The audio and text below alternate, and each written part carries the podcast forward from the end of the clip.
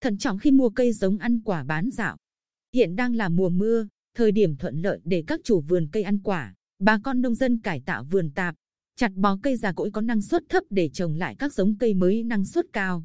Nắm bắt được nhu cầu này, một số người chở cây giống ăn quả bằng xe máy hoặc ô tô tải nhỏ về tận các vùng nông thôn để bán dạo. Tuy nhiên, chất lượng cây giống bán dạo không được cơ quan chức năng kiểm soát, nguy cơ ảnh hưởng đến hiệu quả kinh tế của nhà vườn sau này.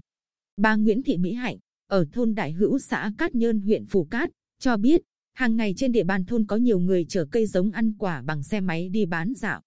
Họ giới thiệu rằng, cây giống họ bán là mít thái, xoài Đài Loan, vú sữa lò rèn, bưởi da xanh, bơ bút thờ. Dưa xiêm được lấy từ các vườn ươm nổi tiếng ở Bến Tre, cho năng suất và hiệu quả kinh tế rất cao. Giá các loại cây giống cũng khá mềm, chỉ từ 50.000 đồng đến 100.000 đồng mỗi cây, bà Hạnh nói. Tuy nhiên, tôi vẫn còn băn khoăn. Vì để biết được các giống cây trên có đảm bảo chất lượng hay không phải mất 4 đến 5 năm, nếu mua phải giống giòm thì lại rước họa vào thân. Rất mong cơ quan chức năng của tỉnh có tư vấn cụ thể để nông dân được biết, tránh thiệt hại.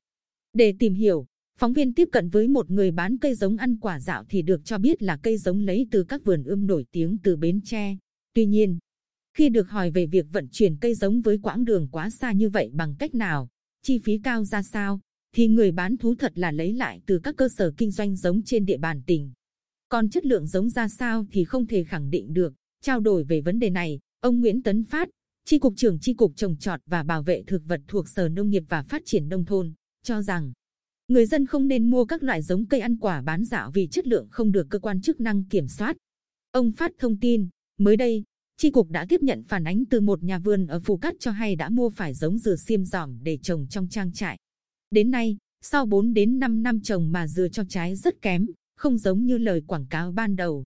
Ông Phát nói, để tránh tình trạng nông dân mua phải giống cây ăn quả kém chất lượng từ những người bán dạo, Chi cục sẽ có văn bản đề nghị chính quyền các địa phương phối hợp tăng cường quản lý và có chế tài xử lý. Chi cục cũng khuyến cáo bà con nông dân đừng vì thấy giá cây giống ăn quả rẻ mà mua, tránh tình trạng tiền mất tật mang sau này.